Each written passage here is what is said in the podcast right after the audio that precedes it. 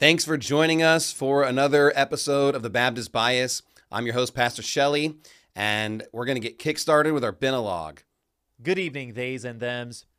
I've got a very important emergency broadcast for you that you need to begin parroting immediately.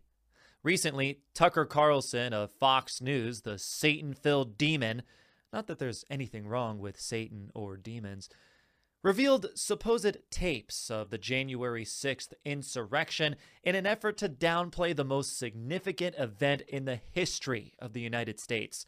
Now, let's be clear the video showing the QAnon shaman walking through the Capitol building unharassed is not what you think. Let me repeat that again.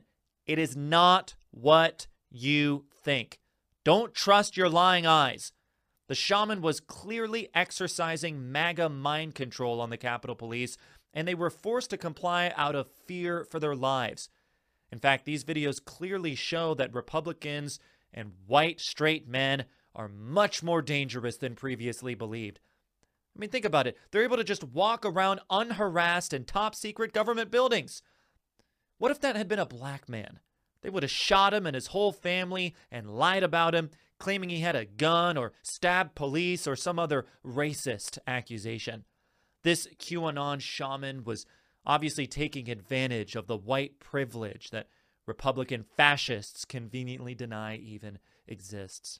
Not once as Tucker Carlson pointed out the very real possibility that these tapes could be deepfakes, covering up how violent extremists desecrated the most holy temple of our democracy in an effort to trick the American people. We know this information cannot be trusted because no reputable source has corroborated it.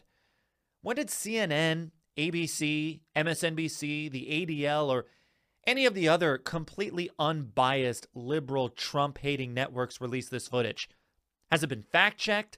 Has Wikipedia updated their page yet? Did Snopes write an article about it? How can we know it's even true until Dr. Fauci has weighed in? We all know that MAGA terrorists are going to mislead us all about the trustworthy news you've relied on for coverage of the January 6th insurrection over the last two years, and they're going to do it by claiming that it's all fake. But I'm here to tell you that the liberal media is not fake. CNN is not fake. Brian Stelter's show was called Reliable Sources for crying out loud. Who in their right mind would lie with a show title like that? In the midst of the social media chaos caused by right wing extremists like Tucker Carlson, we can't forget about the real truth concerning January 6th that Donald Trump incited a mob to destroy the Capitol building, light it on fire, steal the nuclear codes, and drop an atomic bomb on China. We all watched intensely while the January 6th hearings provided such gripping, thought provoking, and emotional testimony. They proved beyond any shadow of a doubt that January 6th was the single most destructive day in the history of our nation, and everyone involved should face the most horrifyingly peaceful execution to save our democracy from devolving into a real life rendition of The Handmaid's Tale. We cannot allow Tucker Carlson and his white nationalist cohorts to circulate disinformation about the attack on our sacred capital. We need to stop them. These people are terrorists, and we need to rise up in the streets terrorizing them until they stop claiming that we're the terrorists. Some of our bravest keyboard warriors might be asking right now, hey, what can I do to stop Tucker Carlson and his fans? What can I do to contribute? Of course, you have the most important task of all. Whenever you see anyone on your Facebook page or your Twitter news feed giving credence to Carlson's lies, please be sure to hit the report button and use the term racist multiple times, ensuring the post will be taken down as soon as possible, especially if the post has nothing to do with race at all. That's just how white people downplay their own overt racism by not talking about race. Even though everything they say is racist, even when it doesn't seem racist at all, look, it might seem confusing. but they're racist all the time. Scientists all agree. Scientists have proved it. It's just systemically entrenched into their skin color and they cannot change because they're inferior to other people who have a much more beautiful and diverse pigmentation. Additionally, we urge you to cut people off in real life, no matter who they are, friends or family, who might believe that January 6th was anything other than a terrorist attack orchestrated by racist, bigoted, Islamophobic Nazis who want to enslave all minorities and pose an existential threat to our democracy. Lastly, be sure to mindlessly binge watch CNN, MSNBC, and other leftist establishment media outlets as we figure out how to spin this disinformation campaign that right wingers are calling video evidence. I mean, don't do anything else, is what I'm talking about here. Literally, do not do anything else for the next 24 to 48 hours while this so called new January 6th footage is disseminated by the extremists on the right.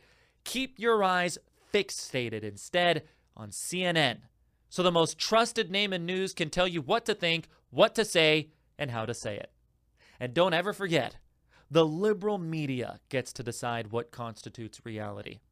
Those who express a different opinion, even slightly from this PSA, aren't just a threat to our democracy, they even have a bias so evil and so bigoted that it advocates for people to think critically. And we call that here at the liberal media the Baptist bias.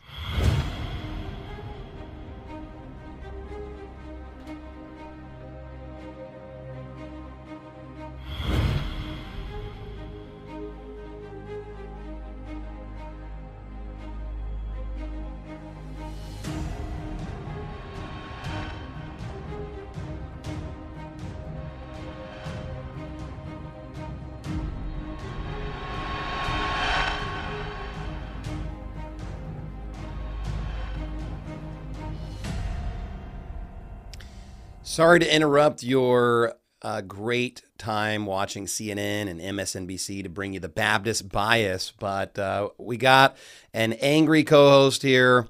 He's just a rabid individual. He can't stand sodomites. It's Ben the Baptist. How's it going, everyone? That's an intro right there. Thanks for tuning into the podcast tonight. We got a lot to talk about. And I am, in fact, in contrast to what Pastor Shelley just said, in a jovial mood. Now, that might change depending on what we discuss this evening, but I am actually in a good mood. And we do have some people in the chat room today Azizat, El Madge, JC, Cass, Jeremy Gossett, and others have joined us tonight. Make sure you tune in over at the Baptist Bias YouTube channel. Thank you so much for listening. Pastor Shelley, throwing it back over to you. How are you doing? I'm doing great. And uh, we got a good show this evening. We got a lot of clips that we want to share. Also, we're going to take call ins this evening. So make sure to stick around, watch us live. Uh, there's a lot of people in the chat. Uh, you can also always give us a question or some thoughts in the chat. We're paying attention on YouTube, on Rumble. Also, we stream on God Resource just in case. And uh, God willing, we'll get some more features added to that platform at some point and have live chat and comments and things like that too. I know people like to uh, be able to voice their opinion as well. But our phone number is 231 Baptist. We'll be put, flashing that on the screen here uh, this evening, and we'll take calls a little bit later. But uh, we really thought it would be great this evening to talk about kind of a, a news story that's pretty fresh. It's it's really kind of hit in the last 24 hours. Um, Tucker Carlson kind of dropped some video evidence about the January 6th, quote, insurrection uh, videos and footage. And uh, it's really causing kind of a firestorm through the media. What, what have you seen going on in the media, Brother Ben? I see hilarious denials of reality. I see video footage that was released proving that the narrative about January 6th turned out to be a complete and utter lie and phony and garbage propaganda. And what I see in response is a desperate corporate media leftist establishment responding by literally denying reality or coming up with some of the most idiotic explanations to try and explain and spin this all away. My favorite one is that CNN claimed that, in fact, the QAnon shaman uh, was being told by the police as they were, you know, just kind of strolling together in the Capitol building. CNN would claim that the cops were, in fact, actually yelling and screaming at him to stop what he was doing, even though they were helping him out and seemingly acting as tour guides. But that's a whole different topic. My point is this it has been hilarious to see them try and respond to this. And I'm laughing at them right now. So has policing devolved to where you simply just tell people no? Is, is Evidently. Uh, that, even though the guy's outnumbered like one to a hundred, they apparently couldn't do anything physically to stop them. So did the American revolutionaries, did they just tell the Britons, you know, nay? You know, nay. No no no touchy. You know, no step. Please don't do it. don't don't come on our land because then we'll tell you no. We'll I mean, you no. if if we truly had just a giant revolt against our government and America, which is supposedly the strongest nation on earth, the Capitol Police are commissioned to tell you no while they open the door for you. Yes. While they even They're still try, gentlemen. They try and open doors. They were locked, and we'll play the footage tonight. But you have doors that are locked. The cops try and open. You have them guiding the shaman, whatever his name is, through the Capitol building, almost like tour guides. Look at this room. Look at that room. I mean, it, it literally, it almost seemed like he went on a paid tour of the building. I want to throw it over to you and ask you. I'm going to put you on the spot right here. You know, let's just start off hot, Pastor Shelley. Let's go. January 6th, was it A, 100% completely staged, B, completely organic, or C, a mix of both? I mean, uh, I would lean towards the idea that it's almost completely uh, a sh- is kind of a setup. I, I wouldn't say it's fake necessarily, but it's just kind of like a setup where you know sometimes what they'll do, you know, the FBI will infiltrate groups, they'll try to get people kind of angry, and then they'll suggest some really bad activity, and then that person will actually end up still doing it so it's not necessarily like the person didn't do it or didn't try to do something wrong or commit a crime. It's just that they were kind of provoked, put in a bad situation, enabled to do something really bad, and then all of a sudden the, the it kind of the narrative shifts and twists to where it's not exactly as it seems. So, you know, that's kind of my viewpoint on January 6th. I'm not going to say that there weren't people doing things that were illegal. I'm sure there was a lot of illegal things going on. Obviously, there was property damage. I'm sure some people got hurt. I'm sure of this crowd of, I mean, tens of thousands. I don't even know exactly the number. I'm sure some of those people were angry and did some stupid things, some foolish things that they probably shouldn't have. But at the same time, you know, a lot of these people that are doing the really bad stuff were probably provocateurs, put there on place, maybe commission, maybe paid. Um, you know, you have Ray Epps, which is obviously a big question mark for a lot of people. So, you know, how many Capitol guards knew this stuff was happening? We're trying to let people in on purpose because of this, trying to allow photo ops to happen. I mean, it seems pretty coordinated, honestly.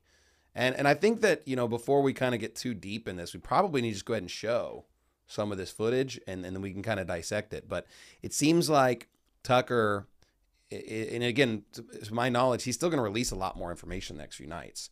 But he kind of focused recently on two different elements. One was specifically the QAnon shaman, whose name is Jacob Chansley or Jacob Angeli, unless it just kind of depends. I guess he kind of goes by both names and also a narrative surrounding a Capitol police officer that was supposedly killed in this quote insurrection. And so that's kind of the most of the footage is kind of uh, aimed towards. And I think we should play his clip. We can pause it here and there and, and kind of talk about it a little bit. But let's see if we can go ahead and play clip one. These are the pictures you've seen of January 6th. They're familiar because they've been playing on a loop on every media outlet in America for the last two years. There's a reason for that. But it turns out there's quite a bit of video you haven't seen. And that video tells a very different story about what happened on January 6th. More than 40,000 hours of surveillance footage from in and around the Capitol have been withheld from the public. And once you see the video, you'll understand why. Taken as a whole, the video record does not support the claim that January 6th was an insurrection. In fact, it demolishes that claim. And that's exactly why the Democratic Party and its allies in the media prevented you from seeing it. By controlling the images you were allowed to view from January 6th, they controlled how the public understood that day. They could lie about what happened, and you would never know the difference. Those lies had a purpose. They created a pretext for a federal crackdown on opponents of the Uniparty in Washington. Our office wanted to ensure that there was shock and awe that we could charge as many people as possible. The first thing you notice from viewing the full video record of January 6th is just how many people entered the Capitol building that day.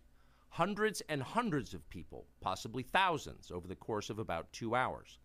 The crowd was enormous. A small percentage of them were hooligans. They committed vandalism. You've seen their pictures again and again. But the overwhelming majority weren't. They were peaceful, they were orderly and meek. These were not insurrectionists, they were sightseers. Footage from inside the Capitol overturns the story you've heard about January 6th. Let's just pause this for a second. Cu- One, one thing I want to uh, note, though, and, and again, I'm not saying that Tucker hasn't done his research here, but one thing that I noticed when I watched some of this footage is I don't see like a timestamp telling us when these particular events are occurring. And, and sometimes that's really important, right? So could these people that are we're seeing walking around peacefully, just sightseeing, could that have happened out an hour before Trump's even giving his speech that day? And so that footage is of course looking peaceful and we don't know, you know, the context. And I'm not saying that Tucker did this misleading like footage, you know, where he's showing people being peaceful and it wasn't during the supposed insurrection or not, but again, to me, timelines would be would be somewhat relevant if we said, "Hey, here's when supposedly everybody walked over. Here's when they've been entering the building, and then here at this timestamp, see people are just still walking around peacefully sightseeing." That to me is really relevant to some of that information. What what do you think about just kind of the is this being editorialized or is it you know do you think that Tucker's just going to be for sure telling the right narrative here? What's what's kind of your perspective? I think he's for sure telling the right narrative. It would have been better, probably, to include timestamps just to dot your I's and cross your T's. And for that reason, yeah, maybe put them on the screen or include it in his monologue that he's voicing, the voiceover.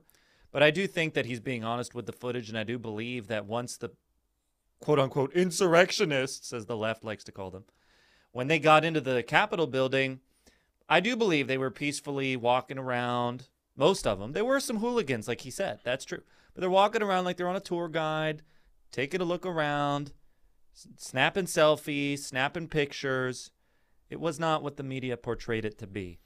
Well, I just think, is you know, especially he's going to release some more footage. I think it'd be great if one of his videos is sim- simply just a timeline where Yeah. we just kind of talk about certain time markers, and then we just know, like, here's the the climax of the event, and so then everything past this particular time is, you know, during the supposed insurrection. I think that would be really pertinent information. I wish that they would include that on the screen or in the footage, you know, moving forward. But just just a quick thought because I think we need to be balanced here, even though obviously I don't really believe the official narrative. I don't really believe what CNN's saying or what these other leftist media outlets are portraying things as.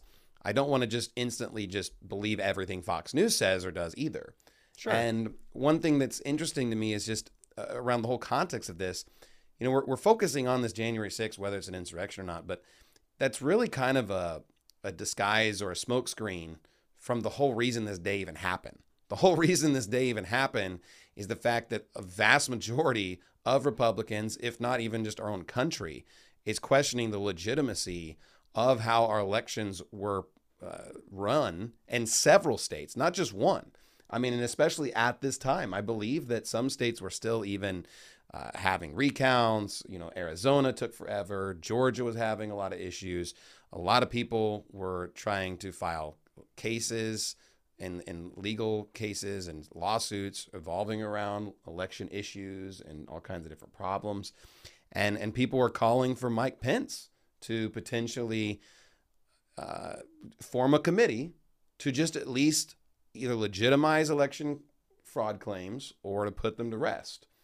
And again, you know, a lot of people even said, oh, why legitimize it or anything? But w- when you have a, large swath of the population of America questioning it, you know, the, the worst thing you can do is just continue to con- deny it and just ignore it and pretend like it's not a big deal.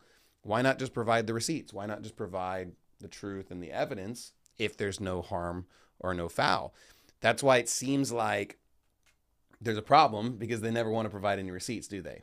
They never want to tell you. And if, and of course, I, I think we should talk about this January 6th thing, but I don't want to lose sight of what was really going on. And, you know, I don't know exactly what we can even say on YouTube anymore. I don't even know if I'm allowed to be on YouTube. Nothing. But we're going to start trying to have a portion of the show off YouTube. So tonight, you know, around 9 p.m. or so, we're going to go exclusively to Rumble and and God Resource so that way we can say everything we want. And of course, I don't even know if you can do that on Rumble, but we're going to try it because we might as well. I hate being censored. I think we need to just talk about things very frankly and plainly. So, but we want to, you know, transition people. So, you know, starting around 9 p.m. or so, if you want to catch the rest of the show, you're going to have to get it off of, you're going to have to get off YouTube, join us on Rumble. I just want to give you that warning now, and we'll give you another warning as we get a little bit closer. But let's go ahead and play a little bit more of this clip, and then we can kind of talk about it you up in neat little lines. They give each other tours outside the speaker's office. They take cheerful selfies and they smile. They're not destroying the Capitol, they obviously revere the Capitol. They're there because they believe the election was stolen from them. They believe in the system. Here's the man you've heard referred to as the QAnon shaman outside the Senate chamber. These are not rioters. These are people who wandered over from a political rally. The single most famous person arrested that day was a Navy veteran from Arizona called Jacob Chansley, often referred to as the QAnon shaman. The so called QAnon shaman. QAnon shaman. Someone named Q Shaman. Jacob Chansley Ugh. became the face of January 6th, a dangerous conspiracy theorist dressed in outlandish costume who led the violent insurrection to overthrow American democracy. For these crimes, Chansley was sentenced to nearly four years in prison, far more time than many violent criminals now receive. What did Jacob Chansley do to receive this punishment? To this day, there is dispute over how Chansley got into the Capitol building. But according to our review of the internal surveillance video, it is very clear what happened once he got inside. Virtually every moment of his time inside the Capitol was caught on tape. The tapes show that Capitol Police never stopped Jacob Chansley. They helped him. They acted as his tour guides. Here's video of Chansley in the Senate chamber. Capitol police officers take him to multiple entrances and even try to open locked doors for him. We counted at least nine officers who were within touching distance of unarmed Jacob Chansley. Not one of them even tried to slow him down. Chansley understood that let's, Capitol let's stop police for a second. were his so CNN's telling us it, it, right now they're telling him stop, please stop. Yeah. I mean that one cop was leading him. They verbally and then tried to open the door for right. him. That's the idea. They verbally tried to stop him. And, and and oh, 10 armed Capitol Police can't stop this this weirdo dressed up like a psychopath. Okay, keep going. Allies. Video shows him giving thanks for them in a prayer on the floor of the Senate. Watch. Thank you, Heavenly Father, for police officers to allow us into the building. Contrast the reality of what Jacob Chansley did in the Capitol building on January 6th, the indisputable facts recorded on video, some of which has never before been seen, with the depiction of Jacob Chansley that you've seen in the media for more than two years. He's a terrorist, they said. He should be killed. Shoot him. Shoot him. Like, if it, All right, let's pause for another second. For a second, you know, I noticed that me and my friends always seem to be call uh, called these like violent terrorists that are always calling for people to be killed or executed or uh, some kind of violent extremist, and we get canceled. What about this guy? How's this guy not calling for violent and calling for death? Shoot him. I mean, he's just he's is as plain as day, and and not even with a lawful trial. you know, my employee, Dylan Oz, made it really clear how he feels that people should be given a lawful trial and be convicted and then sentenced with death if found guilty. This guy is just saying, already guilty, just shoot him, Shoot him. just kill him. I mean, no questions asked. Yet, how, how many times has Bill Maher or his guests been canceled for this violent rhetoric? Let's keep going. The United States Senate. If he was dressed like Bin Laden, would you have shot him? Shoot him! Shoot him! It makes you wonder who are the violent extremists here? Not Jacob Chansley, and the video proves that. But you would never have known from the media coverage. The people sitting in the chairs need to be sitting in a jail cell. Chansley is in a jail cell. He's been there for months. If he was in fact committing such a grave crime, why didn't the officers who were standing right next to him place him under arrest? Until now, no one could even prove that even happened. But it did. And that's the clip. Well, so this clip specifically is kind of focused on Jacob Chansley, the QAnon shaman, which did he even claim that title? Is that is that not just a title the media gave him? Do we know? It's what people call him. I, I, I think Jacob Chanley, is that his name? I think that'd probably be a better way to reference him. well, But it's how he's known. But here's the thing: I, it almost seems like they're killing a lot of birds with one stone here, because they're just trying to make QAnon seem like the craziest, weirdest freaks on the planet, which I think some of them probably are. And and Yes. and, and I'm not even saying this guy isn't necessarily. He might be kind of a weirdo or a psychopath. Who knows? uh, How he got conned and even wearing this this get up, this outfit. If he just was just kind of being someone who is doing it for satire, like maybe he's like a comedian type personality. If he's serious about this, I don't even know. I've never, I don't think I've even seen him been interviewed or talked about his opinions. Um, but either way, they just instantly try to discredit anything and everything that a, a group called QAnon supposedly has said and just labels all these people, you know, these just conspiracy theory sideshow freaks. Whereas, you know, some of the things that QAnon have said, and, and I don't know, you know, how this thing even works entirely. Just people online claiming to be QAnon are saying, hey, a lot of people in our government uh, worship Satan and are child molesters. And it's like, that's probably true. I, I probably do agree with that. Does that mean that everything they've said is good? Obviously not. Um, but it, you probably, if you are a Satan worshiping child molester in our government, would love to smear anybody that's saying that about you, no matter who they are. What is your? Have you heard much about this QAnon stuff? Dylan in the chat room says, I've seen interviews with the guy, and he's a freak Norse false god worshiper for sure. Okay. Doesn't surprise me given the outfit he decided to wear as he was waltzing through the halls of the Capitol building. well, I guess that's what you get when you're a Norse god. You get the harshest penalties for being Yes. really just a complete idiot. He should have seen that one coming. Um, which again, uh, you know, maybe they're taking advantage of the mentally weak, people that are on drugs and confused, and, and or maybe this guy's just demon possessed. I don't know, but obviously taking some person that believes they're a Norse god and saying, "Hey, you want to just come in here and stand up here and just talk for us for a minute?" I mean, talks about it seems like a pretty easy fall guy. Sure. I mean, do we really believe this is the bravest warrior that fought through all the Capitol Police and, and made his way to the top of the mountain? Or was he conveniently placed there to be the fall guy to make the whole thing looked just crazy and, and bizarre and, and maybe even just to worship the devil? I mean, the guy's dressed up in kind of like a satanic style outfit. Who knows if they wanted that image? They wanted that picture. It seems like they may have wanted that just to worship their false god, Baphomet or something. Well, the common theme of the program tonight is propaganda. And the propagandists have used this event, and that's kind of the broader discussion here tonight, is that propagandists have used this event to advance a narrative, which is what? Donald Trump incited a mob to overthrow the government on January 6th, which is fake. That didn't happen. And also to advance the narrative that Christians, conservatives, those on the quote unquote right, are insane, that they're crazy, that they're violent, that they're domestic terrorists, and that they need to be subdued. Now, even if you don't like Donald Trump, you're not involved in the political battle. This affects us as Bible believing Christians because I believe this narrative will one day be honed down to simply just Christians are domestic terrorists. It won't necessarily be about politics anymore, but they'll narrow it down eventually. And the talking point will one day go from this whole MAGA movement to just Christians as a whole. Christians are domestic terrorists. Christians need to be eliminated. We see that in Scripture. That's what the Antichrist is going to do wage war with the saints.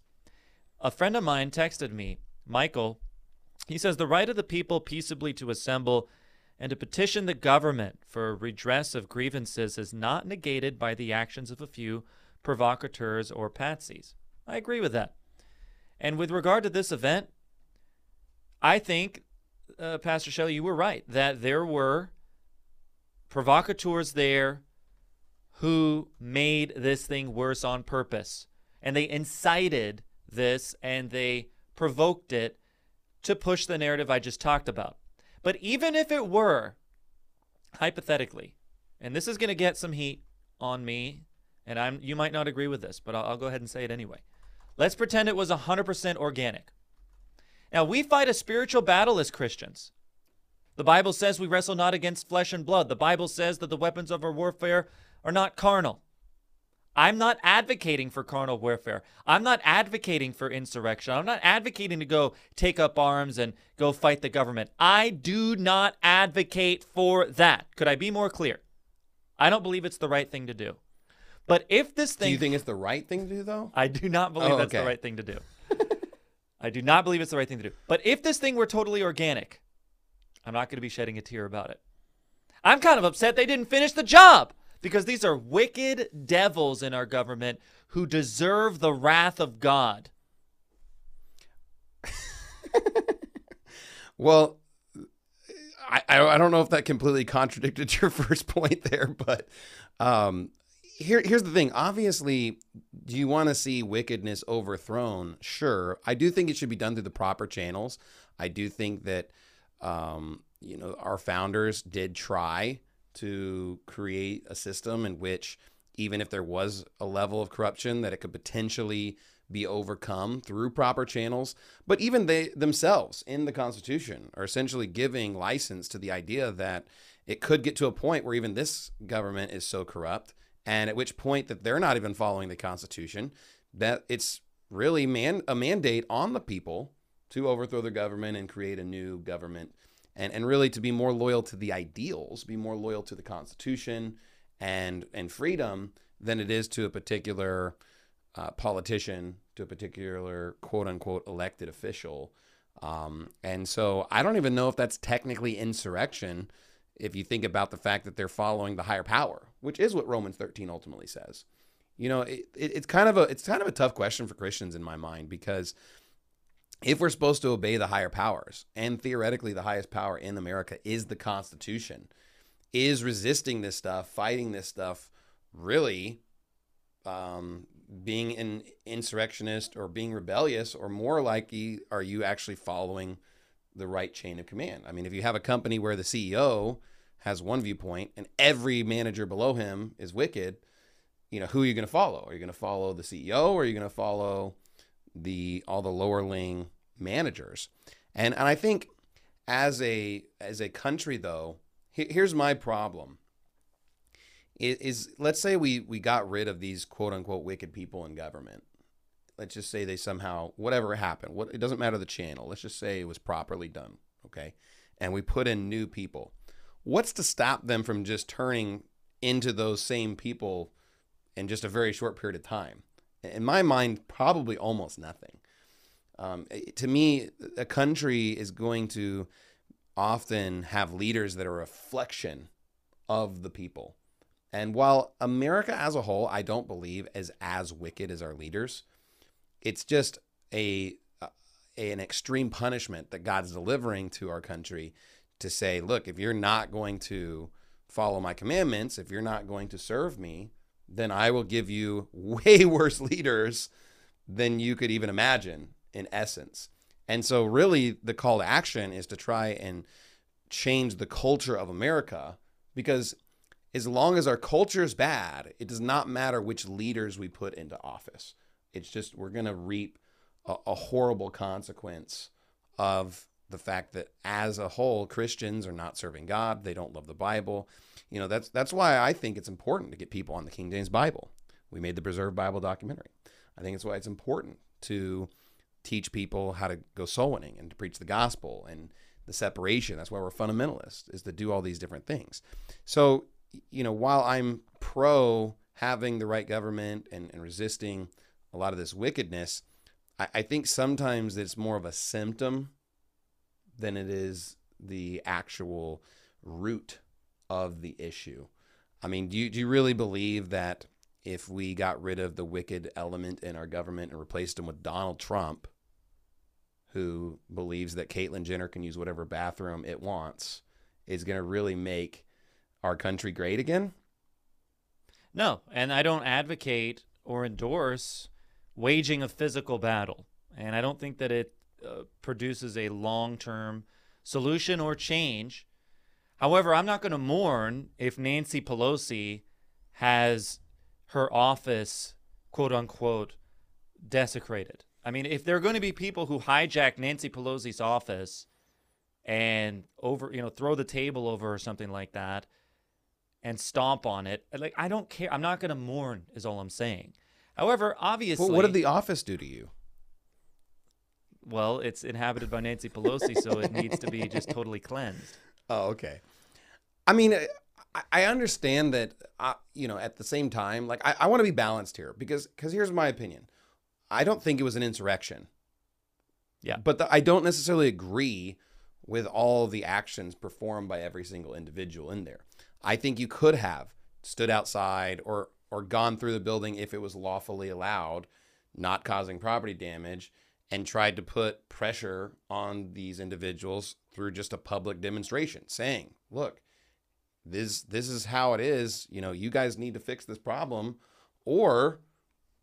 Or then, you know, we're going to have to go to another solution here. But I think as as America as a whole, we need to the entire nation needs to just basically rise up and say, look, you're gonna get the right leaders, you're gonna do the criminal investigations, we're gonna hold these people accountable, or we're gonna have to have a new government. But you know, give them the opportunity to make the right decision before you just kind of force your hand, as it were. But again, you look at the American people, you look at a lot of our politicians. We don't really have a lot of leaders we don't really have any any individual that's going to rise up, and and I don't think that we will. I don't think we're going to have a human leader. I think as a whole, we just need Christians to come out and say the right thing and do the right thing and, and build a parallel economy and let the wicked die. Because these woke companies and everything else, hiring all these diversity hires and all these weirdos and, and sideshow freaks, they're going to destroy their companies. I mean, if everybody just left YouTube, YouTube would fail. The, the only thing propping up YouTube is America keep going there and giving them all their eyeballs and their dollars and their money. Same with any company. If Christians just acted like Christians, it would cripple a lot of these wicked industries.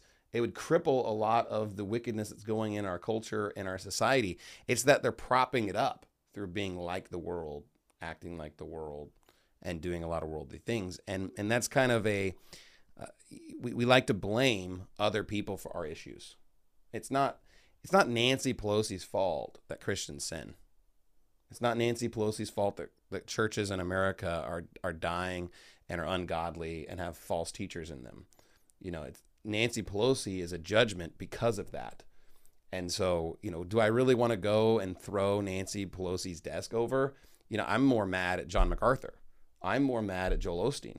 I'm more mad at the people that are going to these people's churches and giving them money and then complaining about Nancy Pelosi as if Nancy Pelosi's the problem, not them being a watered down liberal Christian who's not saved, who doesn't care about America, and then claiming, hey, let's get an insurrection. I mean, there's a lot of people in the Bible, like Barabbas, who was arrested for insurrection, not a great guy, not someone that did a lot of good things for the Lord.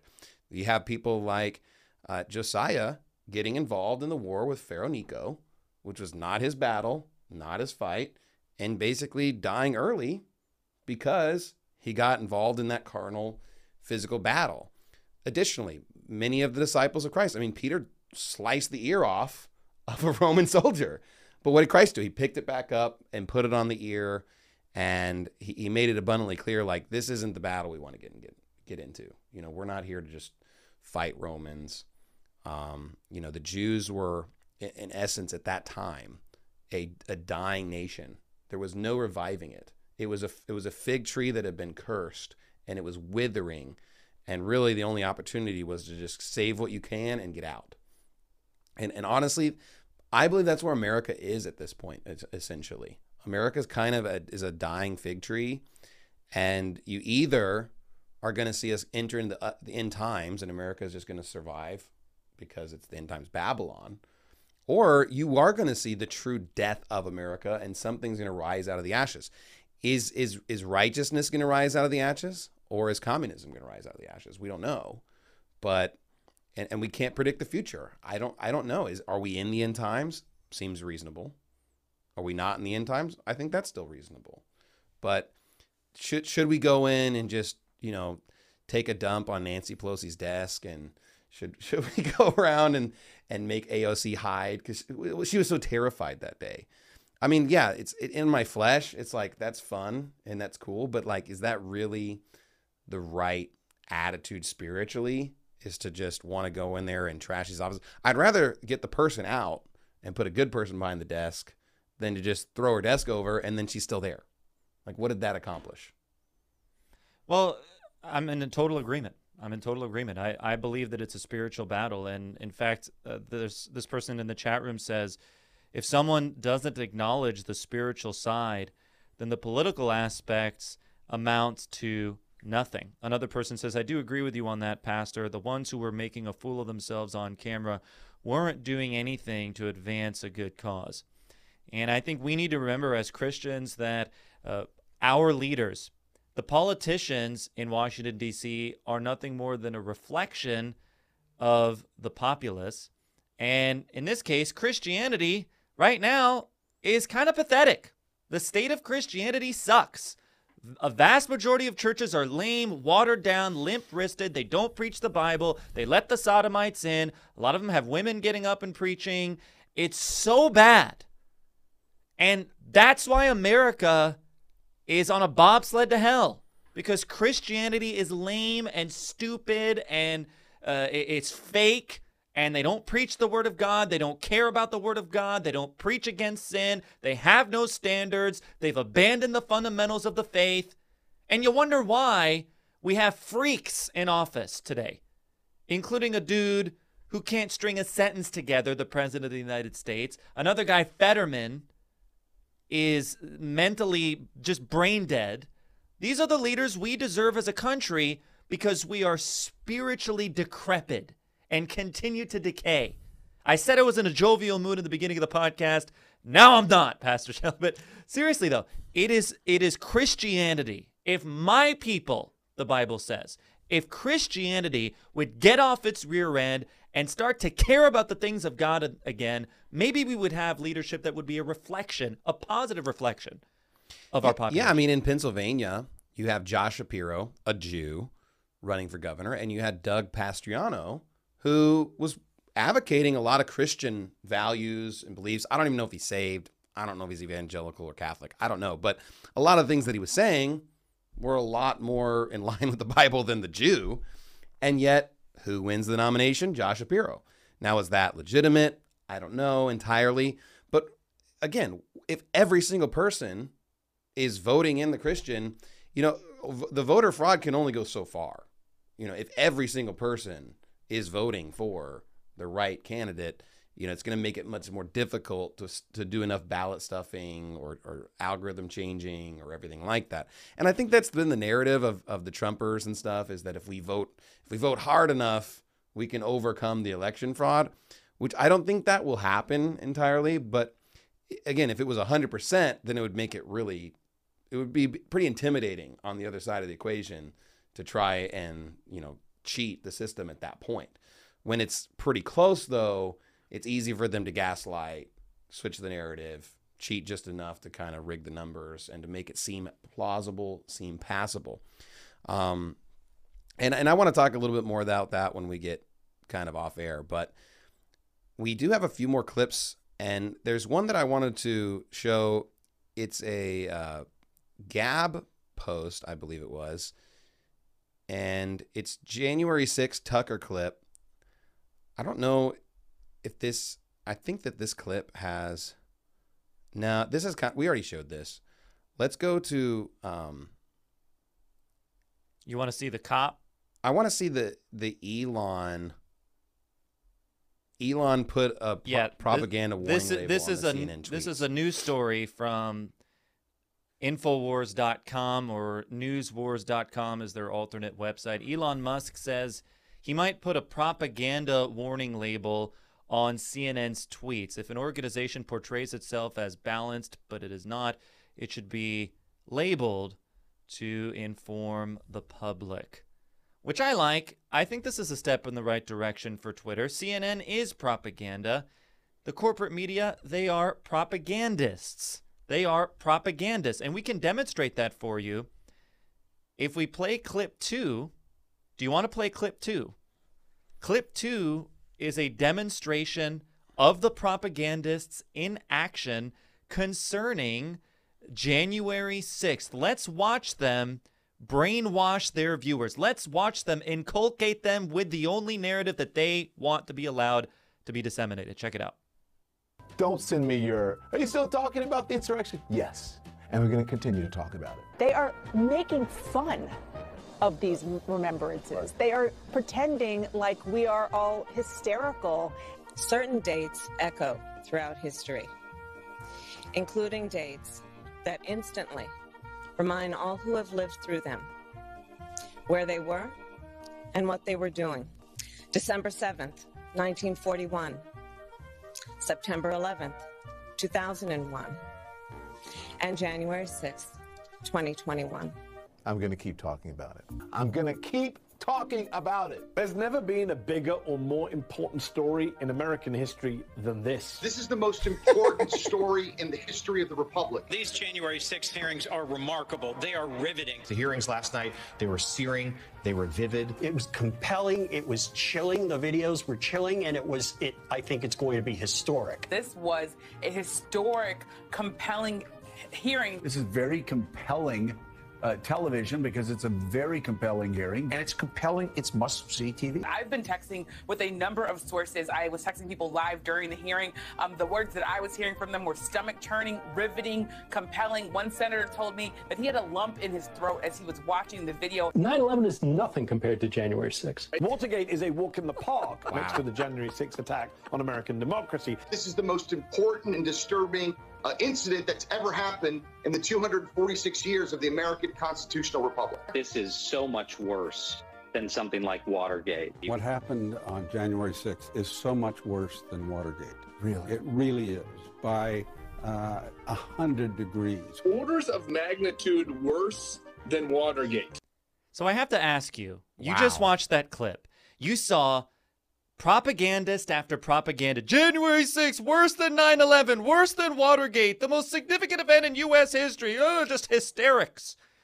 Why? I surmised the idea is because they want to condition or socially engineer people into believing that we have domestic terrorists who are, quote, right wing conservatives and that they need to be subdued. In your mind, what's the point? Why would they go this far with the brainwashing and indoctrination? What is this all about, in your I, opinion? I feel like they're just flipping off America and and just proving that our public education system is total trash because probably one event that I would think you would think like everyone that's gone to public school knows happened. It's called the Civil War. Are we going to really pretend like the Civil War where people actually died and killed each other for a period of time, a, a real true actual war where people were fighting is somehow less significant than this quote January insurrection where we almost lost the republic. I mean, that's the type of gaslighting narrative that they have to bring up. I mean, 9/11, which again, not even probably even top 10 on in my opinion probably historical events that shaped our country. I don't even think 9/11's in the top 10. Maybe in the most recent decade, it might be in a top 10 list, but that's a situation where actually thousands of people died. I mean, lots and lots of Americans actually died in 9 11. And somehow that's doesn't even come close to this January 6th. I mean, this is my thought, and I struggle with this. Are these news anchors reading, like, are they paid actors? Are they just mindless zombies reading the teleprompter? Or are they just wicked? Like, what is, what is you know, both? All three? Yeah, uh, they're wicked and they're soulless, reprobate, psychopathic demons who are sitting there reading the prompter. But I'm just saying, like, you know, you could you could have someone that's not very smart, and they're just simply just really good at just reading and kind of smiling and doing whatever, but they're not even critically thinking about what they're saying. Like they're just kind of like an, an just a, an idiot, and they're just kind of this mindless, use useful zombie. Oh, I think they know they're lying. Or there's you know the opportunity where they just they just genuinely believe that and they're wicked and they like you know they just kind of fallen for the lie. Or there's opportunity that they're just like they're in on it. They know what they're saying's a lie. They're purposely and maliciously hurting America. They're in on it. They're getting paid. They're just they don't care. They Oh, simply will say anything for money and they don't care what collateral damage is going on. I mean, what percentage of our news anchors are, are to that extremity, or do you think some of them are kind of just useful idiots?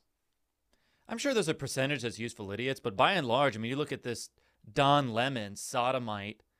You know that that's a that's an evil, abominable sack of filth, who is without a doubt knowledgeable, aware of the fact that he's lying. He's lying. These people know what they're doing. They know they're lying, and the left as a whole, I believe, recognizes this. It's just that the ends always justify the means to them. They don't care. They'll use whatever means necessary, silencing the opposition, threatening the opposition with violence, doing whatever they have to do.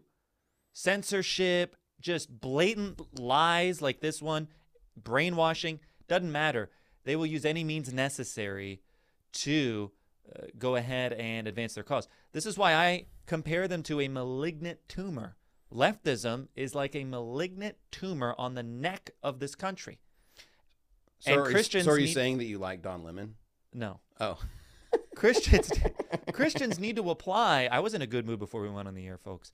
Christians need to apply the what's what do they do for cancer? I forgot the word. Are you saying Chemo. chemotherapy? They need a ra- radiation on the tumor and get that the hell off of our neck as Americans, but instead they're only Surgery. perpetuating it. Surgery.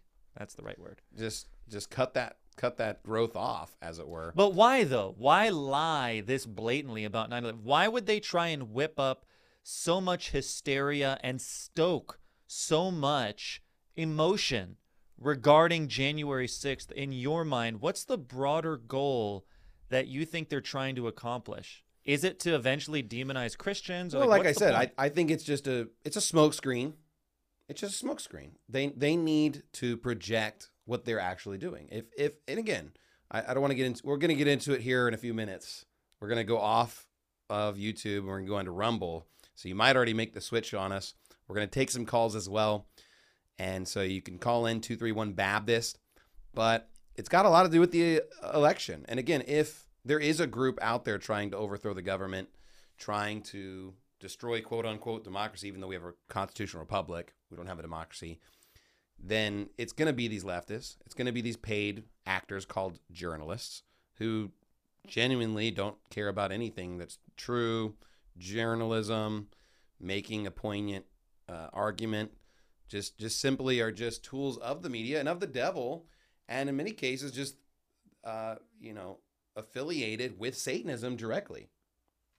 So I think that, you know, when it comes to this particular event, the January 6th, I like that we're talking about it. I like that Tucker's bringing this up because if they've lied this hard for this long, maybe it'll allow somebody to say, what else are they lying about?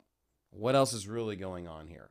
How could we have this many people all in on the same lie, bringing up the same talking points, saying these things when it's just so patently false? There's no truth to it whatsoever. This isn't like a difference of interpretation here. This is just bold face lying. And and I think you have to start then asking the question because Tucker and some of these other people, they're trying to be gentle about it. Like, oh, just for political gain. No, no, no. There's a lot more at stake here than just political gain. There's a there's a much more nefarious uh, element. That's it. And of course, you know, being a Christian and having the Baptist bias, we understand that it's coming from an antichrist spirit, coming from the devil, trying to take over the freedom of our country. Because, frankly speaking, you know, with millions of Christians free to preach the gospel and do and say whatever they want, it's hard for the antichrist agenda to be successful. They need to shut us up. They need to censor us. They need to quash our freedoms. They need to put these restrictions in place. I mean, if the Bible is going to be true, that the, the Antichrist is going to cause small and great to receive a mark on their hand they can't buy or sell, well, there's going to have to be some changes economically. You know, there's going to be a change in the monetary system. There's going to be a change in the supply chain. Because with cash and, and, and other forms of currency, this is not possible. It's not possible to just demand everybody to essentially abide by your economy because there's too much cash flowing. People have their own different ways of taking cash, bartering, selling. You know, economic trade is going to go freely. They need it to become electronic. They need it to become a push of the button. They need to be able to turn you on and off. This is why everything's going to credit cards. Credit cards give you rewards. Credit cards give you points. There's all this push to get on electronic systems. And we've seen in, the, in just the last few years how easy it is for companies, businesses, churches to get canceled just like that, out of thin air. YouTube channel gone, bank account gone. I mean, what else is it? You know, they fake charges. How many people were arrested on January 6th with no charges, thrown in prison, demonized? Yeah. And the media can say whatever they want, show any kind of clip that they want, out of context. No one seems to hold them accountable. They're all kind of in on it, it seems like. Even Fox News is not a trustworthy network, in my opinion. You know, I think that Tucker says a lot of good things, but how much is he allowed to even say on his own network? I mean, what what is your opinion of Tucker? Is he able to have kind of free reign here, or is you think he's being held back even from his own viewpoints? Of course, he's being held back by a network that for sure wouldn't let him cross the Rubicon, wouldn't let him talk about certain issues, and that's one of the drawbacks of being on a platform like that is you're controlled in some way, even though he's probably your best option regarding mainstream television. He's your best option, but I do believe he's held back because of the network that he's on.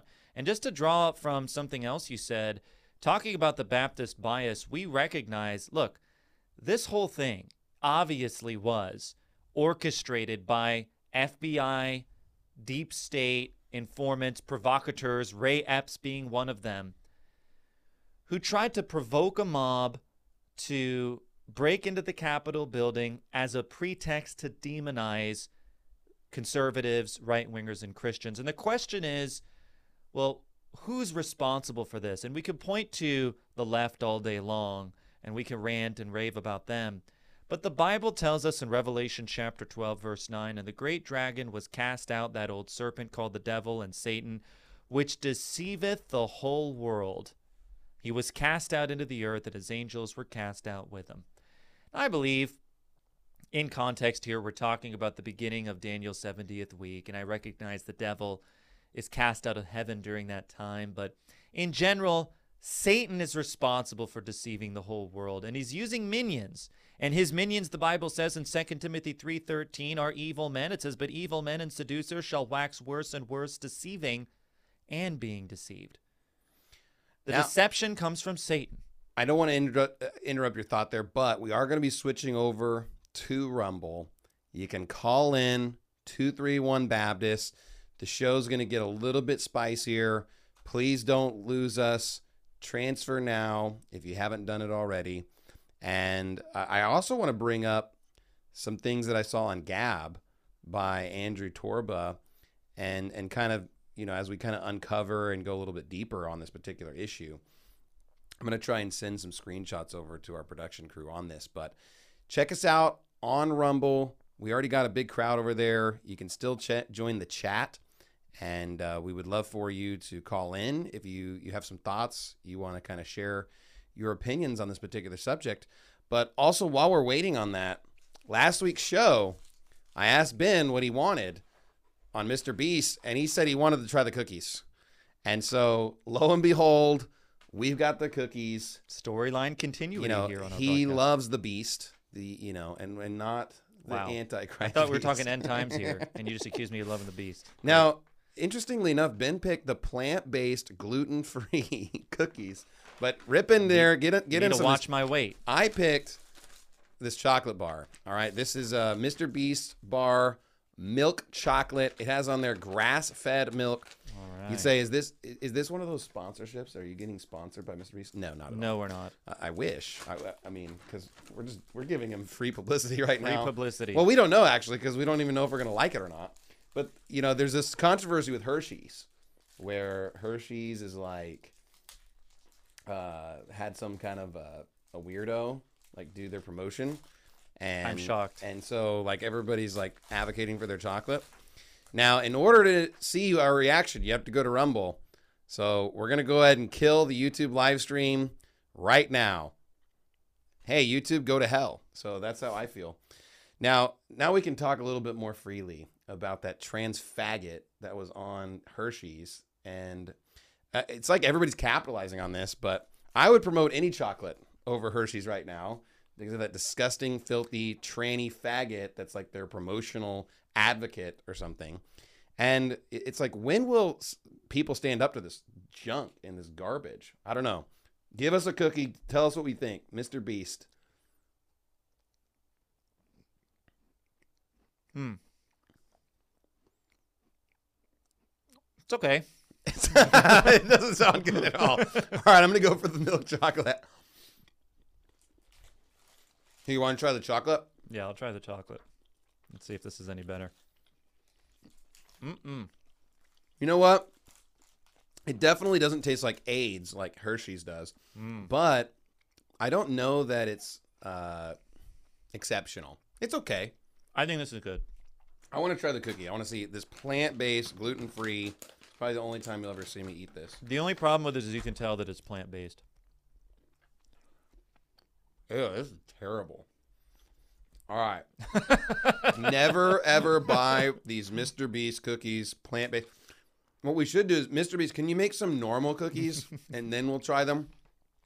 I'll say it right now. If, if he makes normal cookies, then we'll buy him and try him on the show. That's right. To give him redemption. But I have to say, these are like the worst cookies. I don't even want to eat. you didn't even eat the rest. I can't even eat this. It's It's, not so very good. bad. Yeah. You All can right. tell that it's plant based. I'll finish it though. I can't. I'm not even gonna finish it. Do you want to try the one with almonds? So we also got a Mr. Beast with almonds. Now the ingredients on these ones look good. It says only five ingredients. Here, I'll let you try the almond if you want to try it. Hmm. The ingredients on this are cane sugar, organic or organic chocolate liquor, uh, organic cocoa butter, roasted almond chunks, sunflower lecithin. Um, so that's not a lot of ingredients. That's that's okay. I don't like it. I don't like it. Yeah, I don't like it at all. it's so so. But these I bars are kind of expensive. I think like three bucks or something a piece. But well, there- that way you don't have to try it yourself. There's got to be a better option. I mean, Dove chocolate's pretty good. Do you like Dove chocolate? What kind of I chocolate do you like? I like Kit Kat. Kit Kat. Okay. Well, hopefully they don't promote faggots. I don't think they do right now, but they might. I don't know. Now We got a good chat room going. Always Baptist, Buck Swain, Valiant Armory, the Bro J Stew. That's a pretty good crowd in there who've migrated over to Rumble. Thanks for joining us. You ready to rumble? I'm ready to rumble. You need to join our Rumble because you know YouTube may even uh, drop us So, for the show. so Let me far. say what I want, wanted to really say Go before. for. Tucker Carlson won't talk about the fags or the Jews. Absolutely. And that that's what I was trying to say earlier. I don't do a good job of filtering myself typically, but I really tried hard on that one. Folks, there's a barrier at Fox News. You can't talk about fags and Jews. Jews and fags off the table. Jews and fags are always the reason why you get banned from everything because you can't talk about Jews and fags. Well, where two or three Jews are gathered together, a fag is in the midst. there you go. And if we lived under a righteous government, then the faggots like Don Lemon would get lined up against the wall and, as Dylan preached, shot in the back of the head after getting a trial and getting lawfully convicted. According to Leviticus 20:13, the Bible says faggots should be put to death. Amen. But of course, you know, in our, our, our culture, we really don't have capital punishment at all happening. It doesn't seem like very many people at all are being put to death. Oh, Yet- how could you say that, Ben? Yet The other guy said shoot him. Sorry to yeah, interrupt. Yet our country is is getting more wicked and more crime every single day. So you you would think that we need more executions, not less, if anything. And uh, I don't know where it's going, but it it might get to the point where if we don't actually rise up and, and say what we actually believe and think and, and kind of hold our own, Christians might start getting executed in this country. Oh, You know, absolutely. and it's it's it's like it's like the LGBTQ realize, you know, these sodomites, these faggots, they realize that their lives are on the line because you know when they hear some of our talking points, they're saying, "Oh, we're fighting to exist," and and sometimes Republicans will be like, "Oh, that's not true," and it's like it is true. Yes, it is true, and yet Christians don't realize that they are in a fight to exist too. It's just the, the a lot of these Christians are lame fake Christians and they'll change their doctrine tomorrow anyways. So they're going to exist by compromise. But the real Christians that aren't going to compromise, they need to start making the voices heard now. They need to get into good church now. They need to put pressure on these situations because there's more of us than there are of them. It's just everybody's such a coward and is too weak to stand up. Or if they do stand up, it's at the January 6th protest where they're throwing Nancy Pelosi's desk over. It's like, why don't you throw Joel Osteen's desk over? Why don't you throw TD Jakes' desk over? Why is it that we can only care about physical battles? Why not the spiritual battle that's raging in our country? Sure. Why not go to the city council and preach Leviticus 2013? Why not hand out sodomite deception DVDs? You know, this is the way to really change the culture for the good and to draw people closer to the Lord. You know, there are going to be some out there in Twitter land and elsewhere that are going to be so outraged by what I just said and so outraged by what my pastor just said. But those same people, I guarantee you, were not outraged by the bozo in the video clip who said, shoot the QAnon shaman. Shoot him. Why don't they shoot him? That was totally okay. That was totally fine. It's only okay when the left does it. When the left says to shoot people, an actual call to violence, by the way, that's fine. When they leave voicemails in the when they call Bible believing Christians and when they call New Testament churches and leave voicemails threatening to murder men, women, and children, that's totally okay. That's loving. That's tolerant. But we can't advocate for capital punishment. Give me a Well, break. you know what I've noticed because I went and visited a um, another old IFB church in the Austin area. In Austin, I saw an article. that said they have over 300 vacancies in their police department. They are being overrun by fags. They have a, a giant sodomite culture going on in Austin. Everybody knows it. It's a liberal hellhole. And I visited one of these old IFB churches, and the pastor gets up, preaches uh, Matthew 24, reads verses like immediately after the tribulation, and says, Now, this is not what you think it is. And don't go out there and listen to these Baptists that are trying to tell you that the rapture is uh, immediately after the tribulation, like the text just plainly read. And he's saying, you know, if, if you start doing that, then it's going to change how you view what we should do in their our current time. He says it's going to change your attitude and and how you should think that we should affect the culture. It's going to change what you what you believe we should be saying publicly. And I'm like, yes, it would. And it's like the pre-trib rapture, that false doctrine is holding so many Christians back from preaching what they need to be preaching. Also, which is closely tied to this, is Zionism. Now, I, I tried to send my production staff a couple Gab posts from Andrew Torba. I hope we can pull this up because Andrew Torba, I don't even know if the guy's saved. But you know what I like about him? He's based though. He's right on the Jews. Yeah, he's based. Let's bring this quote up here. This uh, that he had. He has a recent post today, and I, I like what he said. It's kind of like Scott Adams, but he doesn't apologize. He's like, I've noticed, you know, I'm reading through the book of Acts and noticed a pattern. The Bible tends to mention a Jew by their individual name when they embrace Christ and did not persecute Christians or stopped doing it and converted. The Bible collectively refers to, quote, the Jews, typically when discussing those who rejected Christ and persecuted Christians. It doesn't say, quote, this individual and that individual, quote. It just says, quote, the Jews. Read the book of Acts. He's saying, look, everybody gets all mad at saying it's the Jews' fault. And they're like, oh, you're just overgeneralizing or stereotyping or just falsely labeling this group of people as bad people. And he's saying, but wait a minute. That's what the King James Bible says. Show this other quote on the screen um, if you can, but scroll down to the bottom because I really like what Torba says here. He says, in the King James Version, aka the Bible, he says the phrase, the quote, the Jews appears 193 times in the New Testament. But if you utter the words, quote, the Jews in 2023, you'll be accused of, quote, hate speech and have your life destroyed. And is that not true today? They hate the King James Bible. Why is it that you can't say the Jews? It's because the Bible says it. And it, and it says that the Jews are really the ones that are persecuting Christians. They're the ones that are persecuting all men. First Thessalonians makes it abundantly clear they're an enemy of every people. They're an enemy of every nation. They're an enemy of the cross. They're an enemy of the gospel. They're hated of all men. They're cursed of God. I mean, this is what the New Testament is saying about these people. Jesus couldn't have preached any harsher against the Jews.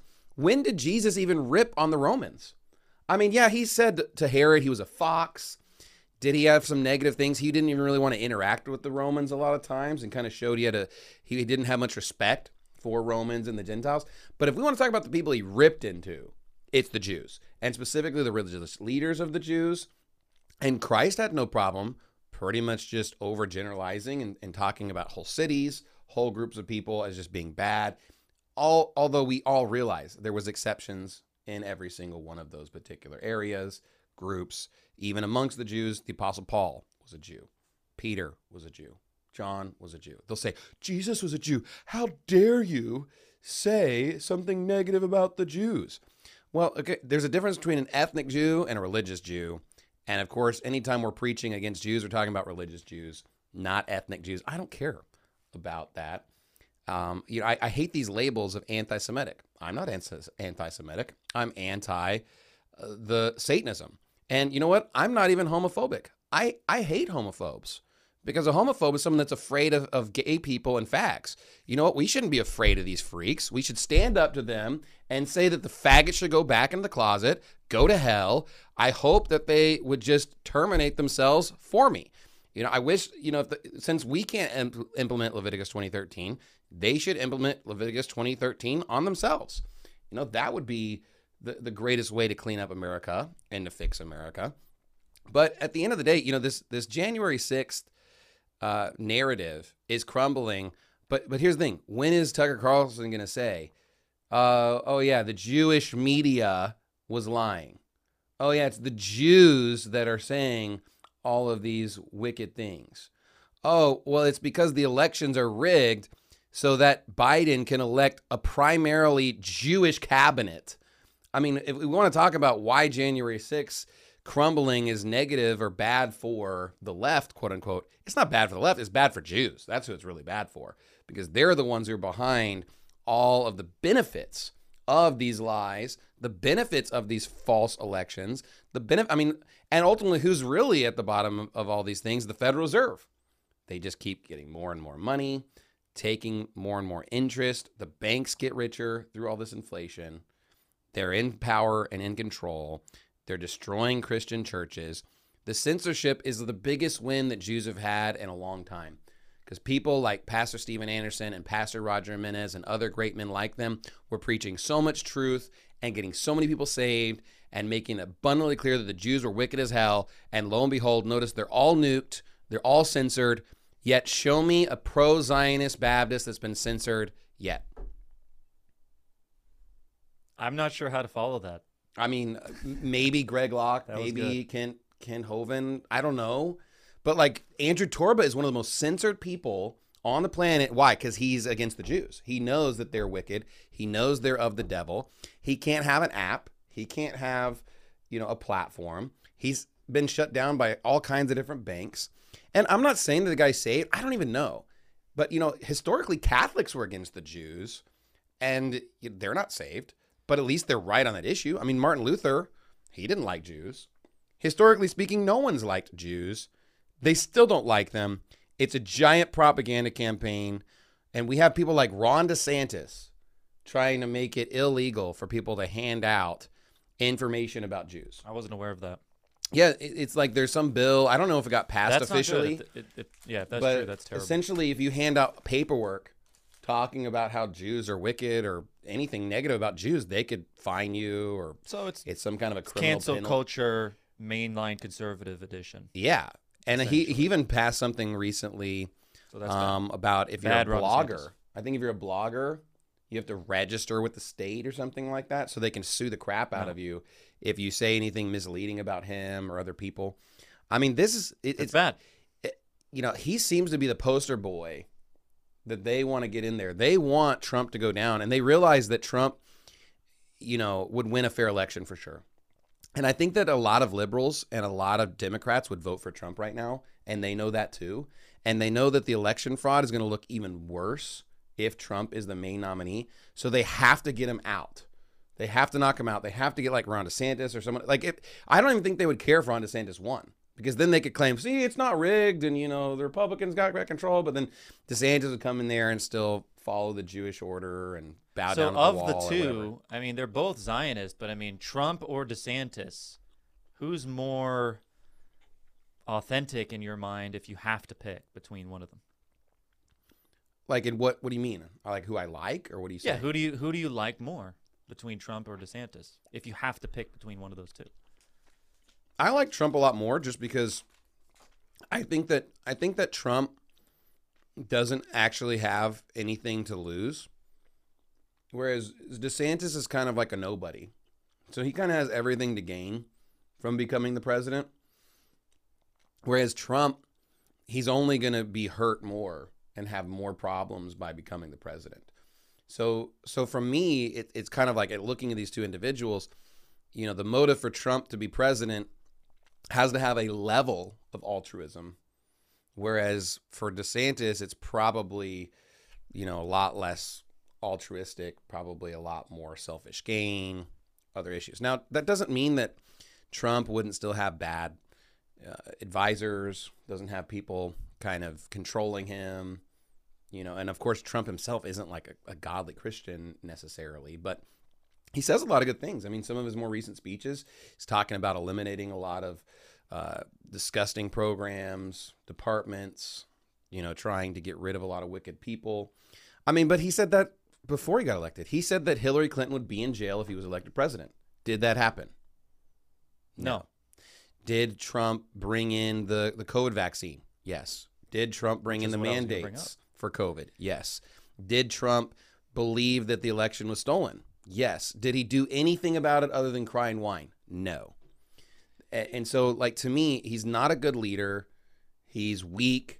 He surrounds himself with bad people. He's vain. He's prideful. He's not saved. He's got a lot of sin issues for sure. Not somebody that I would ever want to advocate for.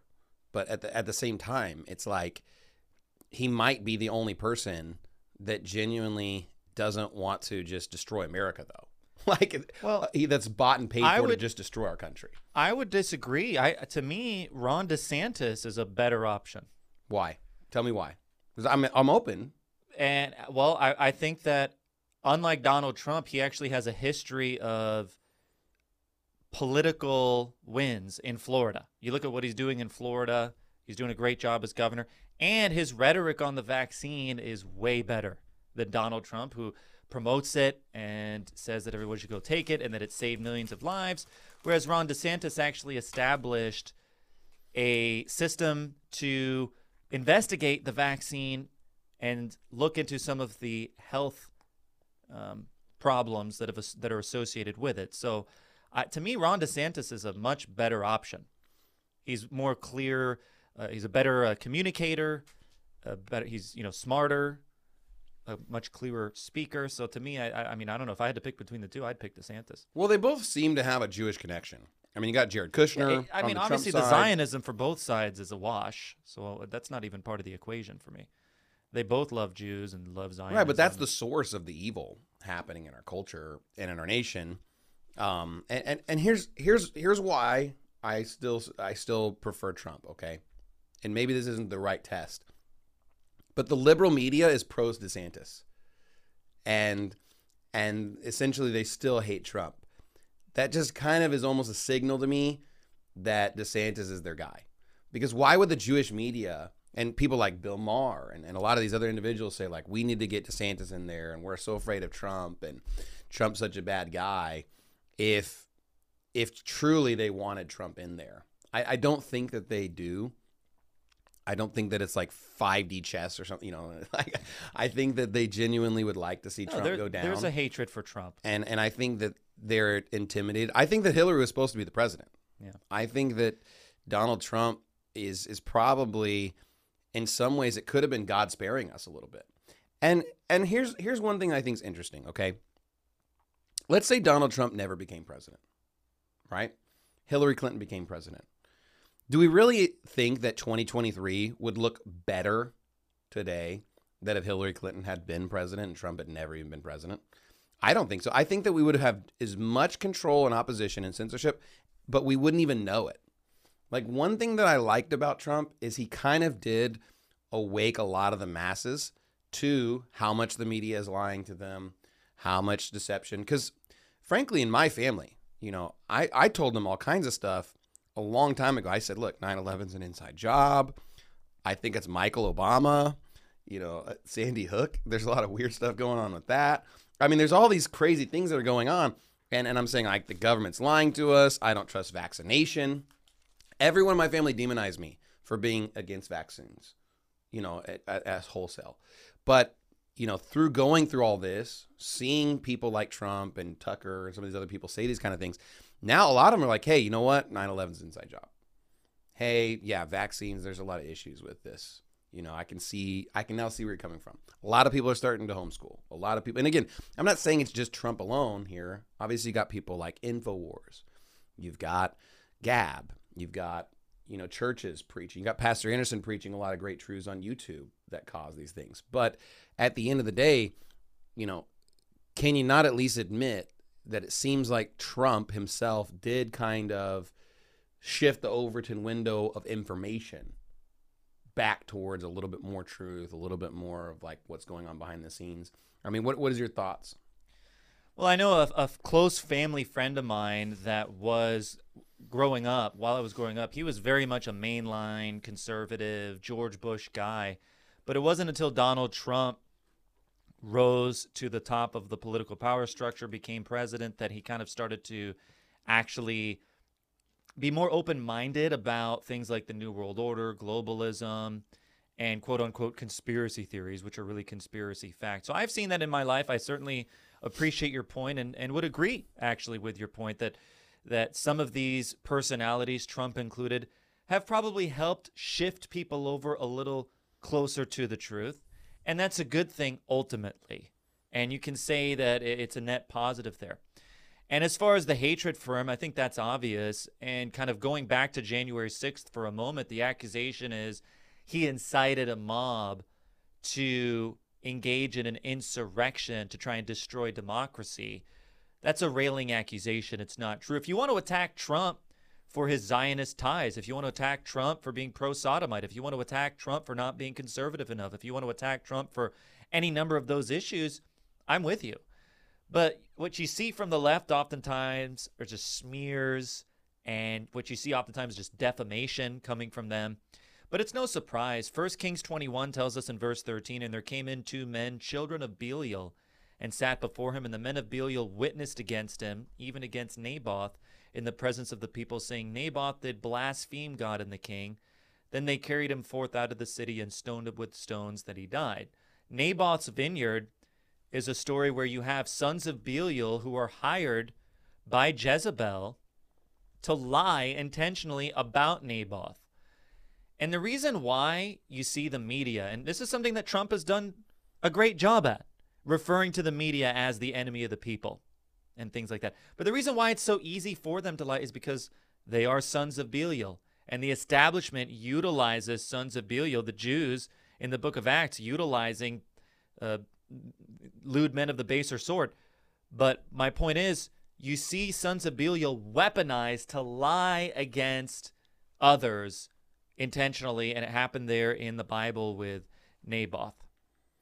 Now, one thing I'm glad you brought up Naboth because it seems like the Jews have always had the same tactic.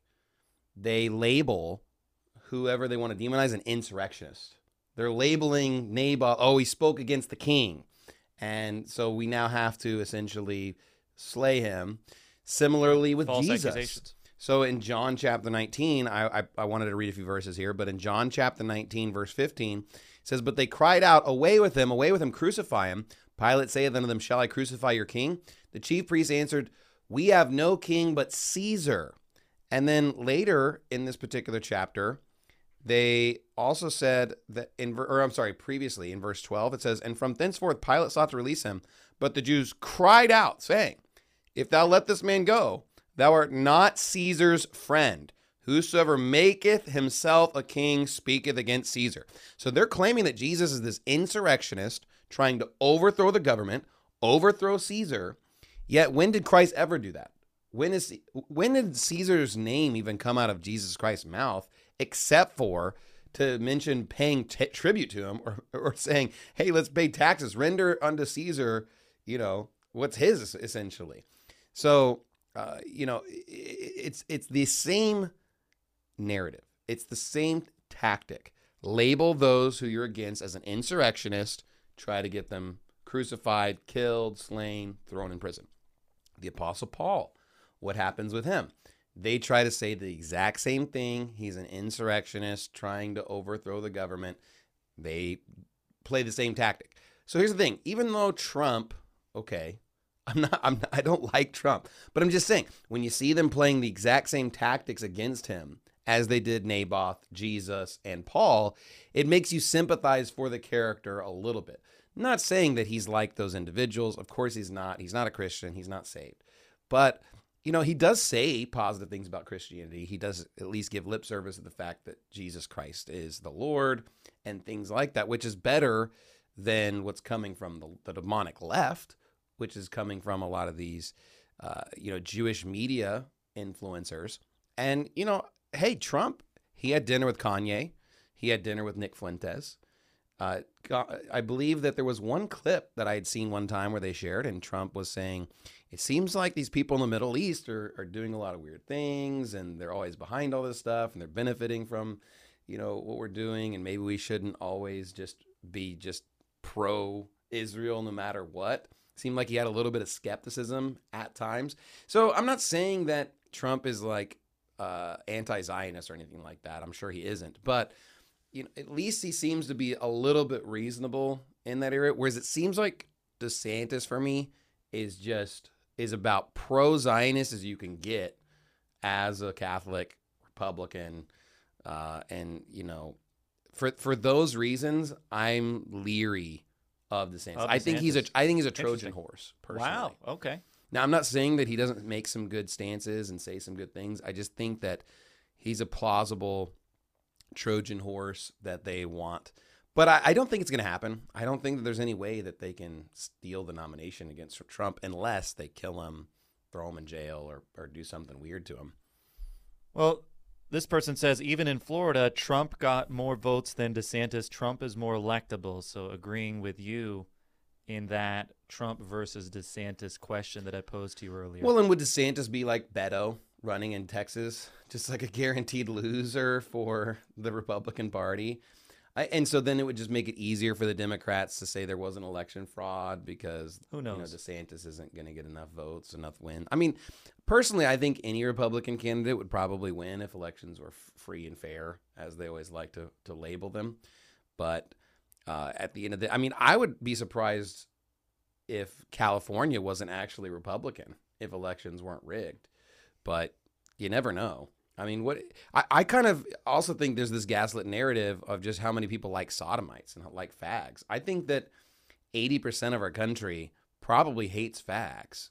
It's just that the media tries to make it seem like only about less than 1% even have a disfavorable view 80%. of sodomites. Yeah, I think so. I mean, we go we talk to people all the time.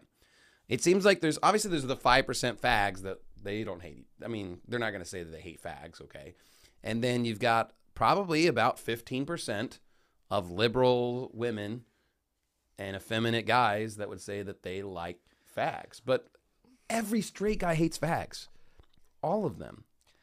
I've never had an issue handing out our movie, The Sodomite Deception, out soul winning. And I've given them out like candy. Even to people who aren't interested in getting saved, sometimes I'll give them the DVD anyway. And the only time I've ever had any pushback, it was a woman. But no men have ever had any issues with the film. They always take it gladly. And you've gone soul winning with me. I mean, I'm, I'm pretty honest about what that movie's about. Say, hey, Very. you know, this film's about homos. Blatantly obvious with Ben. This film this film is about how homos are predators and pedophiles and an abomination in the sight of God, whereas the corporate media wants you wants you to believe that they're loving and wonderful people. Even if you don't necessarily agree with everything I just said, watch this film and you'll change your mind. That's the standard presentation, if you will, uh, when I hand out the DVD. And to your point, I really haven't had very much pushback. So maybe that's true. And perhaps the silent majority is just being censored and bullied into silence.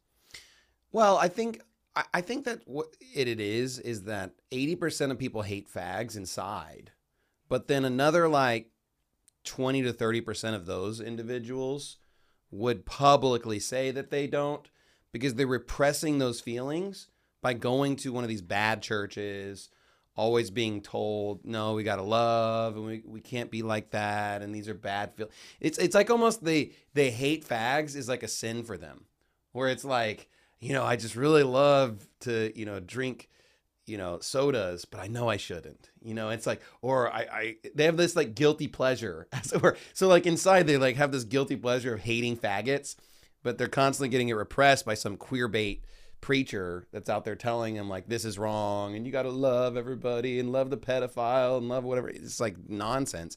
And so people get a little bit confused and they're just kind of like yeah love the faggot. Eh, but then it's like if they saw a picture they'd be like ah! You know they'd be horrified. They're repulsed. yeah they'd be like ah it's so gross. I love you. You know it's like but they don't love them. They actually still hate them. And if they got good preaching they would finally just let it all out and, and they wouldn't feel so constricted um, like they're being right now. So, but but here's here's the point: the January sixth footage is now going to go through the news cycle for months, years. I don't know. I mean, we're going to just talk about this forever and ever and ever. And you know, what we're not going to be talking about people dying just all of a sudden from the COVID vaccine.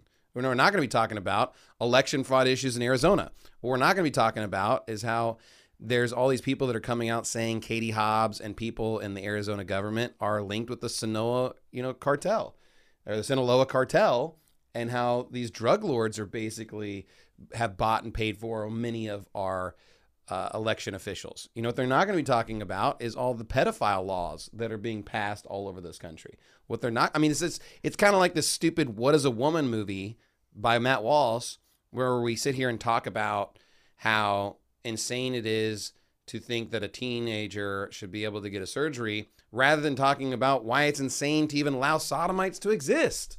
You know, it's just this constant smokescreen to not really talk about the issues, not talk about what's really going on. And you know, I, I like that at least people can see the lies that are being portrayed.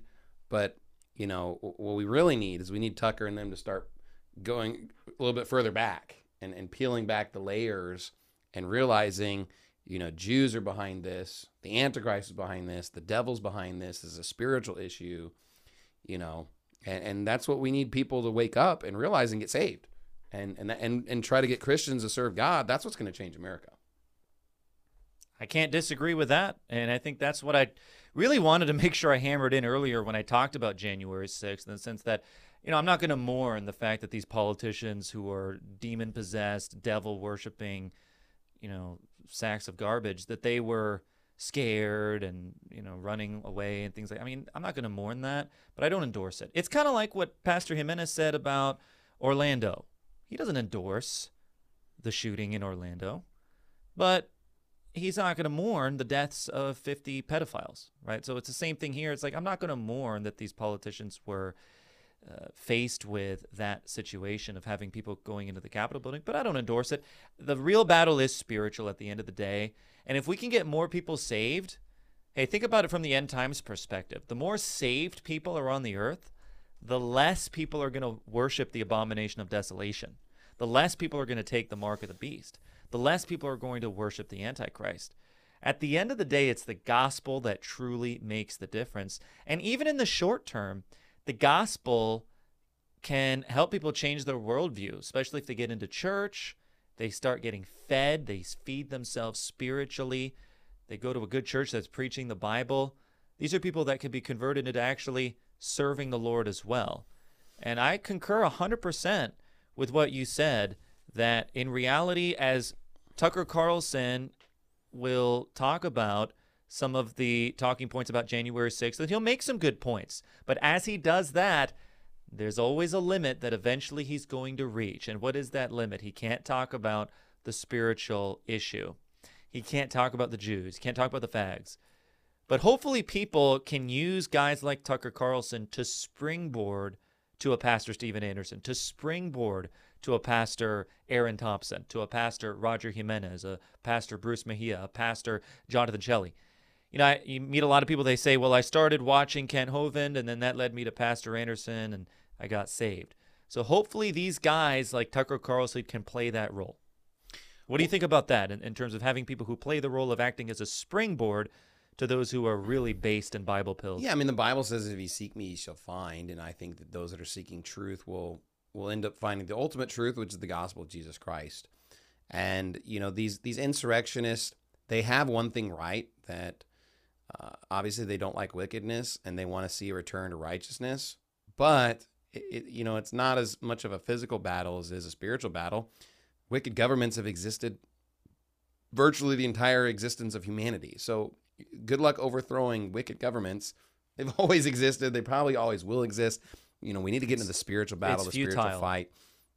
And if if, if Tucker's going to talk about insurrectionists, you know, he should talk about is what's going on in Atlanta, Georgia. Did you see the the footage of this? I want to show that aerial clip if we can, real quick. And and I know we're we're a little later on time, but I, I want to show this clip before we kind of wrap up tonight. Because if you want to see a real insurrection, look at this here in Atlanta. Now, just to give some context, this is a area of Atlanta where they're building a new police uh, training facility, and just a giant group of Antifa rioters and protesters just came onto the construction site, and they just start throwing objects at the construction vehicles. They start lighting things on fire. They start throwing as it was described in an article, Molotov cocktails at police officers, shooting fireworks, bomb, you know, homemade bombs, and all kinds of different things. There's other videos of the like that particular bulldozer or uh, heavy machinery was like on fire, and they're throwing rocks at it and, and destroying everything. How come this isn't getting all of the footage for an insurrection? I mean, if this isn't an insurrection, what is? And of course, you know, that's what the liberal media wants to do focus on the January 6th insurrection and ignore how Antifa is just destroying America. And, Yeah. you know, Antifa, in my opinion, is basically synonymous with just fags. I mean, it's just, it's basically Yes. the sons of Belial who are the true insurrectionists, just like you read in Naboth. You read in Naboth, who was it?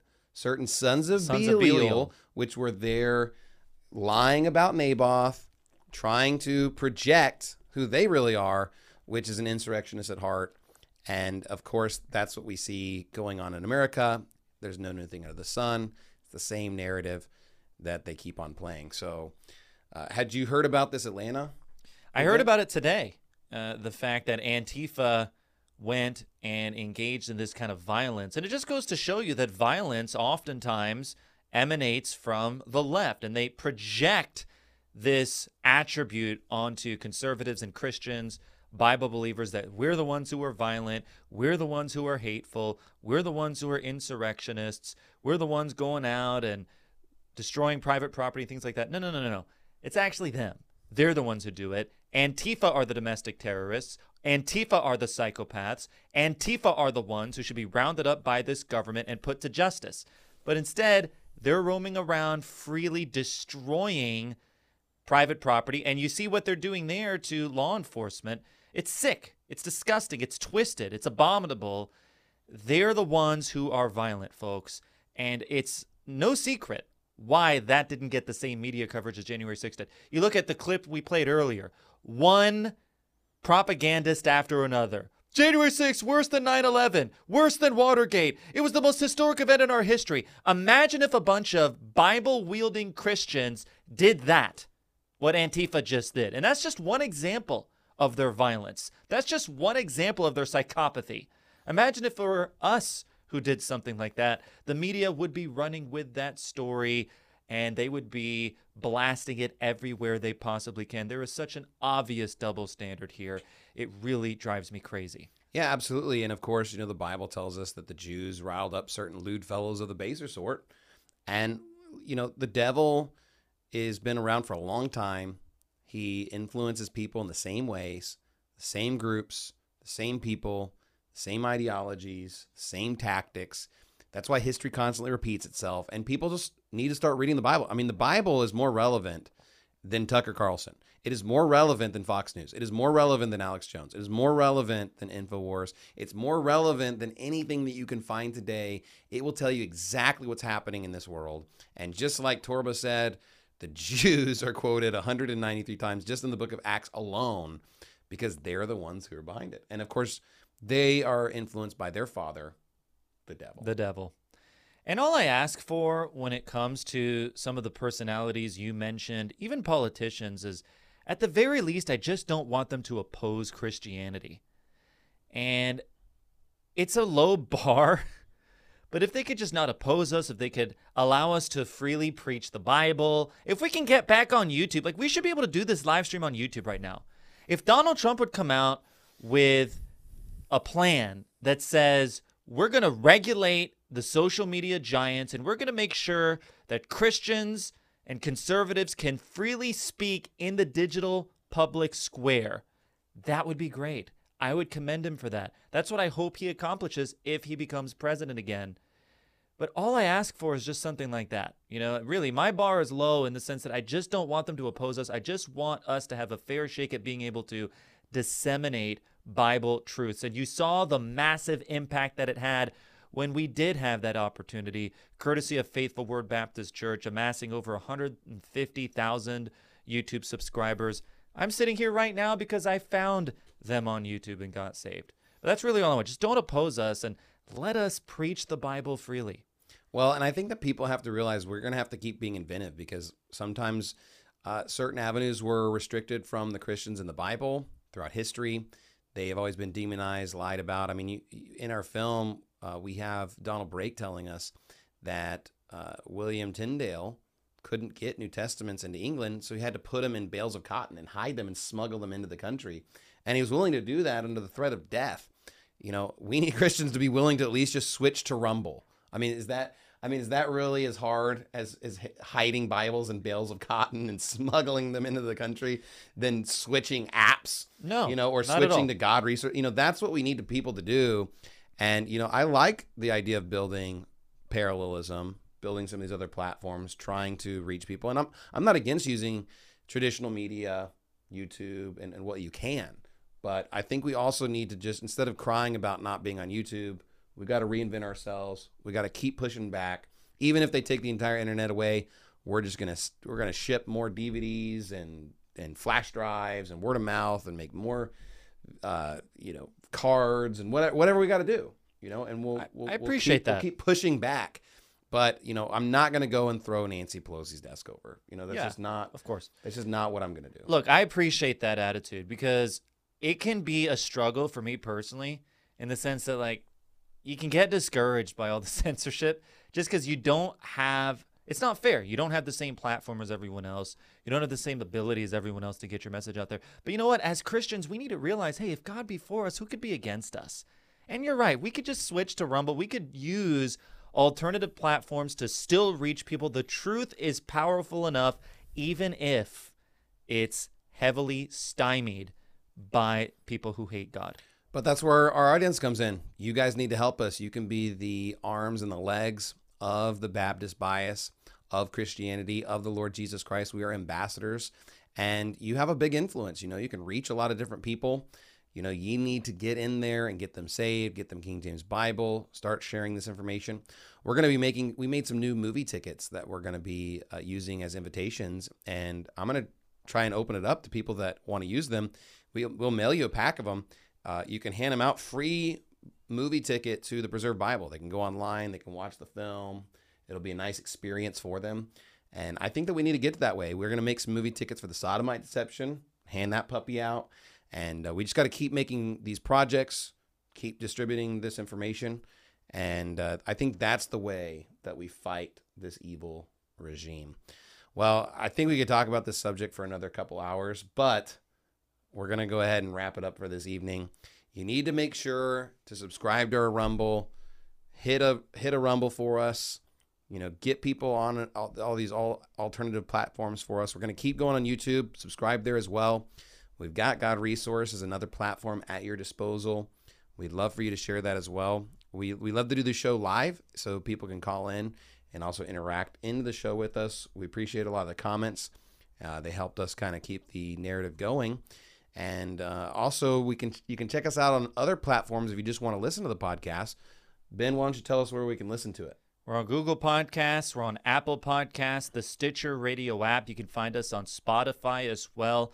Just make sure that when you log onto those platforms, you use the keywords the Baptist bias to find the podcast. Subscribe there and listen to the podcast on the go. Um, I you know I don't know. I enjoyed the chocolate, so maybe that's why we didn't take any call-ins this evening. I just got distracted. The with all this chocolate was chocolate. good. One of them was better Yeah. than the other. I'm not so sure about this. I wasn't really into this, so maybe we need we need another food option. What about the cookie? What's your Yeah, Give it out of five com- review. It's pretty much a negative three. Negative so three. It's it's pretty awful, but that's gonna do it for us. Thanks for tuning in. Ben, sign us out. Folks, that's it for our podcast tonight. We really appreciate you tuning in. Make sure you subscribe on all the platforms where you can find us. For Pastor Shelley, this is Benjamin Naeem signing off. God bless you all. And as I like to say, we'll talk to you guys again after a while.